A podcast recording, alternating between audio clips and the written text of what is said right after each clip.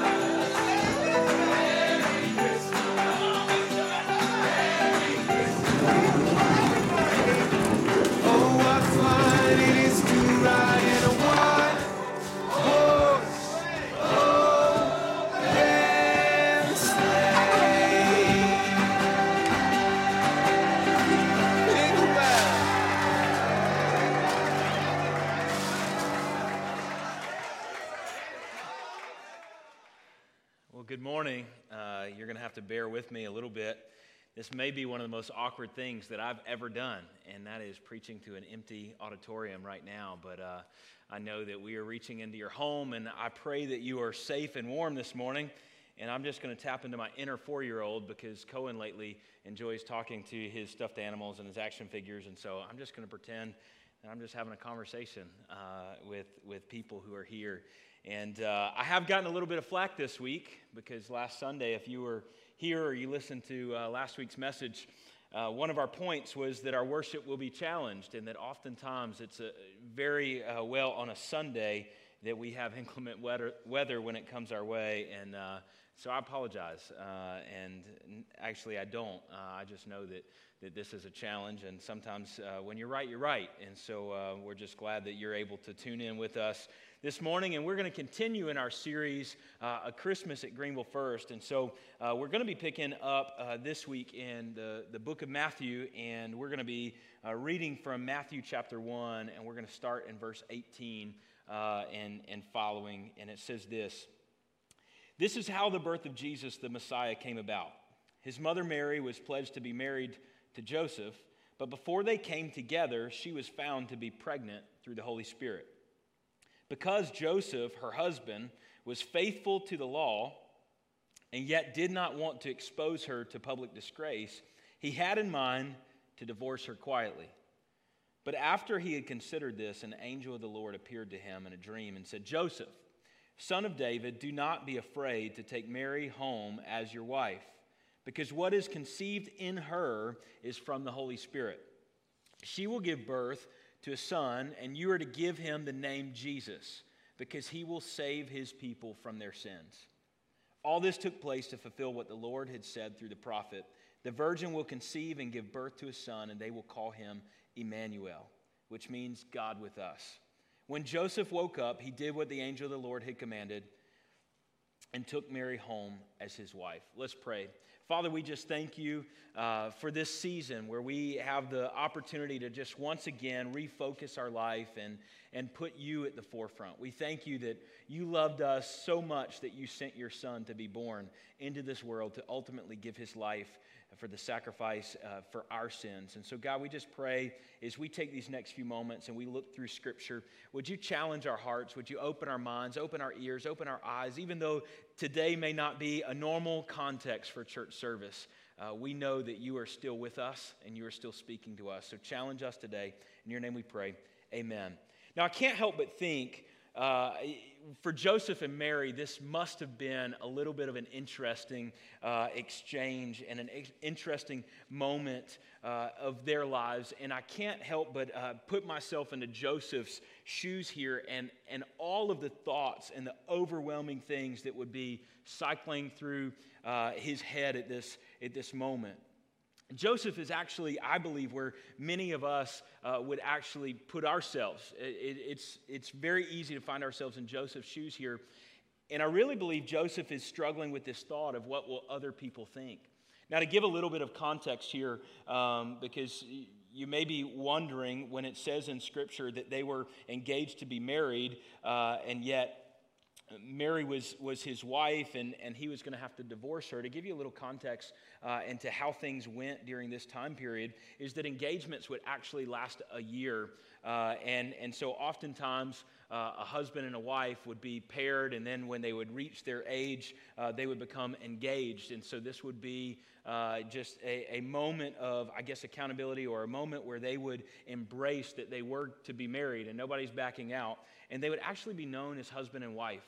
And so uh, the only way to escape once engagement was to begin was, was to divorce uh, the other. And so they're married, but they're not living together. They're not enjoying uh, the spoils of, of, of marriage, yet there's only one way out, and that was divorce. And so I'm just thinking through this process. Mary and Joseph are, are, are, they're, they're, they're engaged, they're together, they're labeled as, as a married couple, and now Mary has come to Joseph with this news. And, uh, and for many of us, it, it, would be hard for us to, to really process and get beyond this moment. And, and I can just imagine they had some interesting household conversations. But Joseph here is struggling with this whole idea of what are other people going to think? What are other people going to look at at our relationship? What are they going to think about Mary? What are they going to think about me? What is this going to do to my life for this future?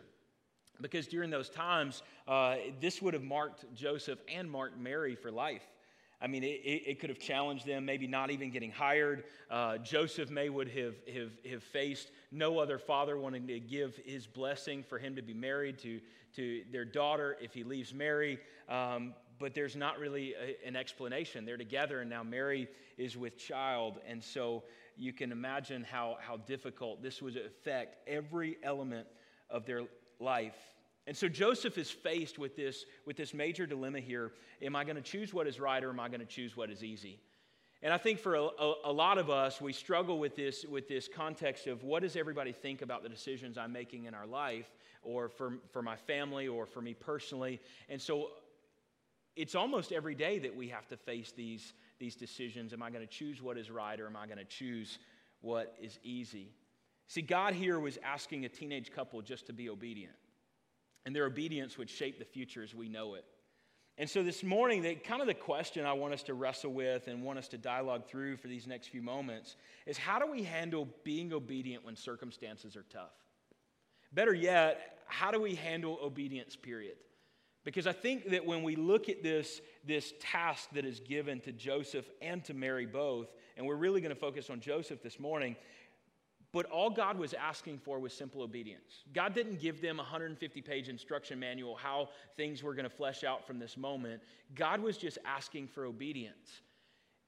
And we are always faced with this question of how will we respond and will we be obedient to what God's asking us to do?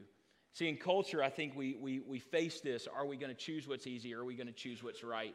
And so I just want us to kind of look at this story of, of Joseph and how he navigated and how he pressed through to do what God was asking him to do. And I think that there's some truth here as we explore what it looks like to be obedient.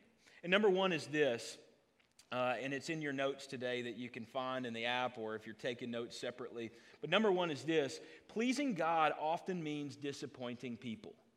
Pleasing God often means disappointing people. In our text, but after he had considered divorcing Mary, an angel of the Lord appeared to him in a dream and said, Joseph, son of David, do not be afraid to take Mary home as your wife. The only fear element that Joseph was facing is what will other people think and how will they embrace me? And the truth of the matter is, Joseph is faced with this right versus easy, and right doesn't always please everybody around us. But we know that God had a great plan in store for them. And it continues on because what is conceived in her is from the Holy Spirit. She'll give birth to a son, and you will have to give him the name Jesus because he will save his people from their sins. I remember when I went to Southeastern University uh, 15, 16 years ago, and, and I, I had gone to Southeastern just with this plan, my plan in place that I would go to Florida. I would, I would graduate in four or however many years it would take me to, to complete college. And, and I would leave Florida and I would go and I'd fulfill God's call for my life somewhere other than Florida. But God had a different plan for our family. God had a different plan for my life. He had a different plan for Brittany and I as we were uh, uh, uh, trying to just obey. And, uh, and it's interesting that oftentimes God's plan for our life doesn't look like our plan for our life. And so I, I, really remember this, um, this tension and trying to navigate God, are you really speaking this to us? And so God was calling us to actually stay there in Florida and what would become a, a, a decade of ministry uh, there in Lakeland. But the right thing isn't always the easy thing. Here we were, you know, in our young 20s. We had never, never been married. We're graduating college. We're getting married. We're starting ministry together, away from family, away from the comfort of, of both sides of family, away from the comfort of everything we've known our entire life. And I would love to tell you that, that this decision for us to, to be in Florida was welcomed by everybody, but it, it kind of created, you know, a, a, turn of events that, that not that we were disappointing people, but it may not have been people's plan for our life. It may not have been the, the choice decision that our families would have made, but it was the right decision. And it was the decision that we had to make and, and navigating through that. And I believe that God honors when we begin to please God, when we're obedient to God, God honors all that. And it's not about pleasing people, it's really about pleasing God. Romans 8 28 says this, and, and we know that in all things God works for the good of those who love him, who have been called according to his purpose. When we're following God's call for our life, when we're following God's purpose for our life, God's going to work everything for the good of us who love him. I, I, wrote these two things down. Becoming obsessed with what people think about you is the quickest way to forget what God thinks about you. Becoming obsessed with what people think about you is the quickest way to forget what God thinks about you. And the opposite rings true. Becoming obsessed with what God thinks about you is the quickest way to forget what people think about you. We were recently in a staff meeting and we're going through a book as a, as a team right now. And one of our, one of our staff members uh, opened up and just began to share how, as we're growing on this journey together, that, that at his, at his age, he's beginning to shift and realize who, who God's created him to be and removing all the preconceived ideas of what everybody else may have thought or what he thinks other people may think about him and embracing what God thinks about him. And when we begin this exchange, when we become less concerned with what others think about us, and we begin more concerned with what God thinks about us, because God thinks the best about us. God sees the potential for us to get out of our, our mistakes and get out of our difficult circumstances. Why? Because He's calling us to a greater place. He's got a plan and a purpose in place for our life. And so when we begin to, to be consumed with what God thinks about us, all of a sudden we can put the other voices, the voices that will disappoint, the people that will always let down because we're not making the decisions they would want us to make, will always please God, and God will work all of those things for His good and His purpose. Number two is this. I believe if you're not ready to be criticized for your, your obedience to God, you're not ready to be used by God. And I think that this is a difficult one for many of us to, to navigate because none of us enjoy criticism.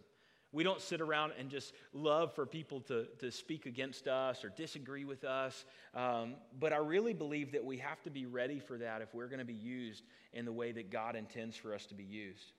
See, in, verse 19 of, of, of Matthew 1, because Joseph, her husband, was faithful to the law and yet did not want to expose her to public disgrace, he had in mind to divorce her quietly. So here, Joseph is wrestling because he knows that there is going to be great criticism with other people by his obedience, by Mary's obedience, by fulfilling God's purpose uh, for their life. He knows that challenges are going to come. That's why he wants to divorce. Even if this is true, he wants to just separate, part ways take the easy route, but criticism's coming. Can you imagine the grief that Joseph and Mary would have endured in that moment? Because they stayed together, they, they chose to, to proceed forward. How, how, much, how, how many times they were, would have been scorned or gossiped against? Joseph's not really the father. She was pregnant before. Uh, all the things that you can imagine, and we would maybe even be guilty of thinking or saying ourselves, would have happened to Joseph and Mary in this moment. So if you're not ready to be criticized for your obedience, you're not ready to be used. See, I think of even most recently for Brittany and I when we, uh, we knew God was stirring us to a new season. And we knew that God was calling us to do something. We just didn't know what that something was. And so we felt very clearly that God was calling us to resign our position and begin to, to trust Him like we've never trusted Him before. And we had some people in our lives that, that questioned whether we were making the right decision. They questioned whether we were headed in the right direction. Why? Because the way our life looked may not have been how they would have drawn it out.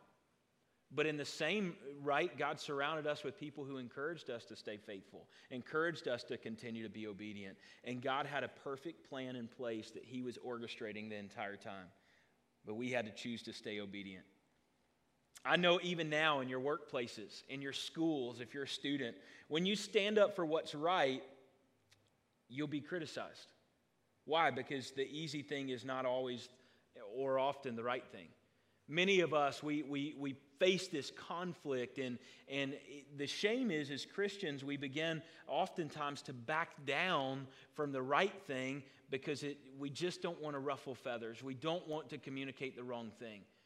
We don't want to we don't want to offend people. We don't want to receive the criticism that we may for standing up for, for things we believe in. Or maybe abstaining from things we feel like we need to abstain from, or, or making different choices for our life. It's okay to be criticized because I believe that God will still use us in those moments. We don't have to, to, to hold up a sign and say, I'm against this. We can, we, we can begin to live our life. We, we talked about this a few weeks ago. Things, we, we should be known for the things we stand for, not for the things we stand against. And I believe that God will honor that. Doesn't mean that we're not going to be met with criticism, doesn't mean that we're not going to be met with challenges. I believe that those that make the different, uh, biggest difference endure the greatest pain. I do believe that there's going to be great criticism, great difficulties for our life when we're pursuing what God wants for us, but I believe that we have the opportunity to make the biggest difference. Galatians 1:10, I, I, I love this that, that Paul writes here. Am I now trying to win the approval of human beings or of God? Or am I trying to please people? If I were still trying to please people, I would not be a servant of Christ. It's hard for us to be obedient to what God wants for our life and yet still please people. Our role in this life and on this earth is not to please people, but it's to stay in God's will. And I believe God will give us the opportunity to love people through our obedience. I believe that God will give us the opportunity to lead people through our obedience, but we'll still face challenges. We aren't in this for the approval of man, but to stay in the will of God. And number three is this is that I believe extraordinary acts of God often start with ordinary acts of obedience. Extraordinary acts of God often start with ordinary acts of obedience. When you really step back to think about this, the Savior of the universe, the one who gave his life so that you and I don't have to be separated from God, it was put in the obedience of two teenagers who just chose to say yes. Mary and Joseph would have been in their teenage years. Um, many think that Joseph may have been a little older and Mary would have been a little younger. Regardless, God entrusted in the life of two teenagers, two teenagers, the, the, the, hope of the world, the future for you and I, the, the reality that we don't, have to, we don't have to burn sacrifices. Jesus paid the ultimate sacrifice, and it was because two teenagers chose to be obedient. Almost every one of us would have said no. Not I, why don't you pass? But God saw in these two something incredible. And they didn't know the details. I think for many of us, at least when I look at my own life, when it comes to obedience, I, I like to know what all I'm saying yes to. Hey, let's sit down, let's talk through this before I give you my commitment because I don't want to commit to something that I can't hold up my end of the bargain. Or maybe when we really get into the details of this, we disagree or things do, not look the way that I, I, I would choose or I would write it up. But they didn't have to embrace the details. They didn't have to know everything. All they had to do was say a simple yes. I don't believe that you and I have to understand completely what God's calling us to to say yes. I believe that all it takes is an ordinary act of obedience, a simple moment of saying yes for God to do something great. Craig Groeschel says this outcome is God's responsibility, but obedience is mine. Outcome is God's responsibility, but obedience is mine. You and I may have no idea what our obedience is setting into motion. I was sitting in my office just a couple of days ago, and uh, one, of our, one of our church members uh, came and stopped by and just wanted to share some of the things that God was putting on his heart. Things that, that I believe are going to set into motion some great things for our church. And I just began to hear as, as he was opening up and sharing the things that God was speaking into his life. And in this moment, it's just a conversation. But I believe it's just a simple act of obedience that's going to set in motion some great things that are going to take place. It's, it's in an area of need for our church. It's in an area that there is no leadership. There's nothing happening there right now, but it's a simple yes. Yeses can be scary moments for you and I because we actually have to move past maybe what God is revealing in our private to saying, hey, now it's time to bring something to the public. Now it's time to, to put some action. Mary and Joseph just, they didn't have an angel reveal to them and they just said, hey, we're just going to stay in a house for the rest of our life and not do anything with it. They actually went on the journey so that Jesus could be born and fulfill the prophecies that were set forth in motion years and years and years before they were even born. And so you and I, oftentimes, we won't see now what our simple act of obedience will, will do, but I believe that it can bring extraordinary acts of God to our future. For some of us, that's just simply inviting somebody to church. Or maybe it's for us just to start serving in church. Or maybe it's just for us to start tithing in church. Regardless of what it may be, I believe that extraordinary acts of God are going to be paired with our ordinary acts of obedience. And see, I believe this that above uh, the opinions of people, Joseph valued the opinion of God. And that's when he chose to do what was right over what's easy. And that's my simple challenge to all of you who are watching today. Will you begin to, to just pray, God, I want my life to do what's right, not what's easy. God, I want to be obedient. Brittany and I sat here the, the night that we were voted on as pastors, and we just said everything we will do will be in accordance to, to what God is speaking for our life. That commitment, I believe, for us and our home and our marriage and, and our ministry here at Greenville First has shaped already what God is wanting to do.